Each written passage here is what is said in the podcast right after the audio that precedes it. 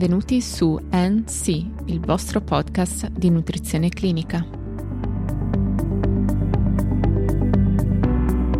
Nella scorsa puntata si è iniziato a parlare dell'impostazione dell'intervento nutrizionale proposto dalle recenti linee guida ESPEN sulla nutrizione clinica in pazienti ospedalizzati con malattia renale acuta o cronica.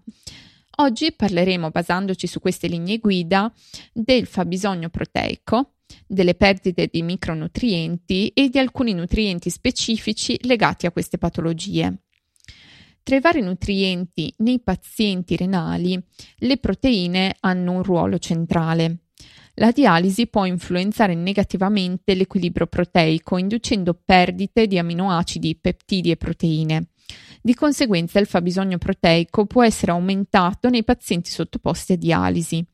Nello specifico, terapie sostitutive del rene, come la terapia sostitutiva renale in continuo o la terapia sostitutiva renale intermittente, come la SLED, ovvero la dialisi a bassa efficienza, sono diventate le modalità di trattamento di scelta nei pazienti critici con danno renale acuto.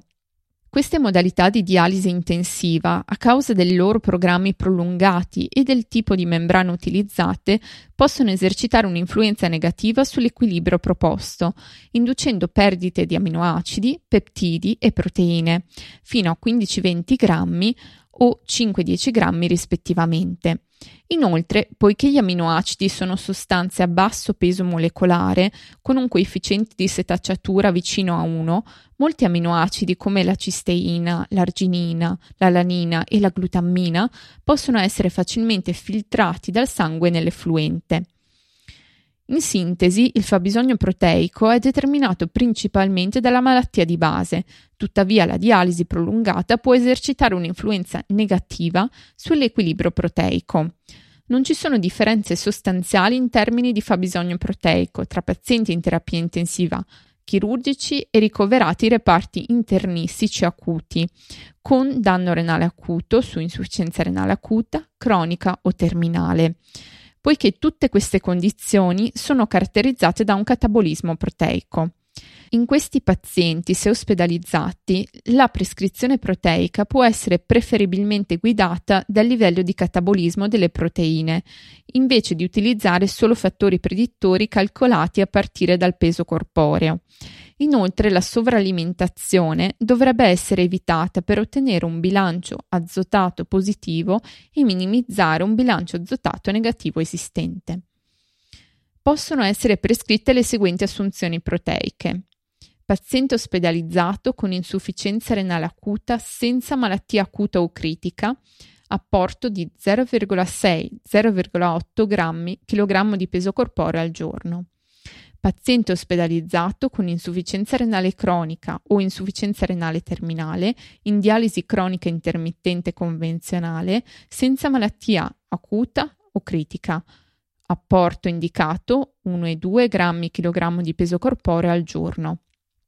Pazienti ospedalizzate con danno renale acuto, danno renale acuto su insufficienza renale acuta senza malattia acuta o critica, 0,8 1 grammo kg di peso corporeo al giorno.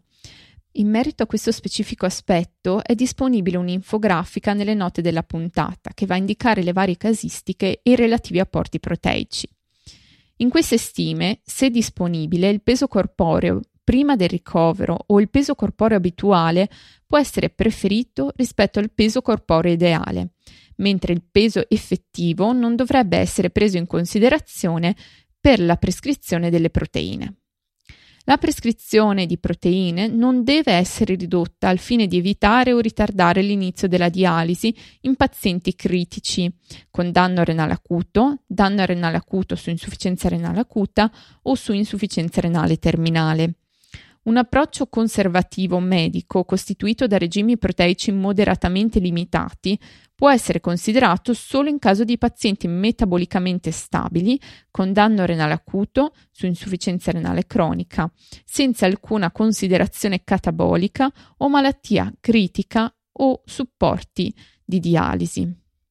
Un approccio conservativo medico, costituito da regimi proteici moderatamente limitati, può essere considerato solo nel caso di pazienti metabolicamente stabili, con danno renale acuto o insufficienza renale cronica, senza alcuna condizione catabolica o malattia critica e né sottoposti a dialisi. I pazienti con insufficienza renale cronica precedentemente mantenuti con un apporto proteico controllato, la cosiddetta dieta a basso contenuto proteico, non dovrebbero essere mantenuti con questo regime durante il ricovero se la malattia acuta è la ragione del ricovero. Proseguiamo parlando di micronutrienti. A causa di maggiori fabbisogni durante l'insufficienza renale cronica terminale e malattie critiche e grandi perdite di liquide durante la dialisi, gli oligoelementi dovrebbero essere monitorati e integrati.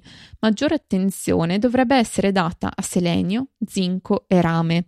Inoltre, a causa di un aumento del fabbisogno durante la malattia renale terminale e le malattie critiche e delle grandi perdite di effluenti durante la dialisi, le vitamine idrosolubili dovrebbero essere monitorate ed integrate.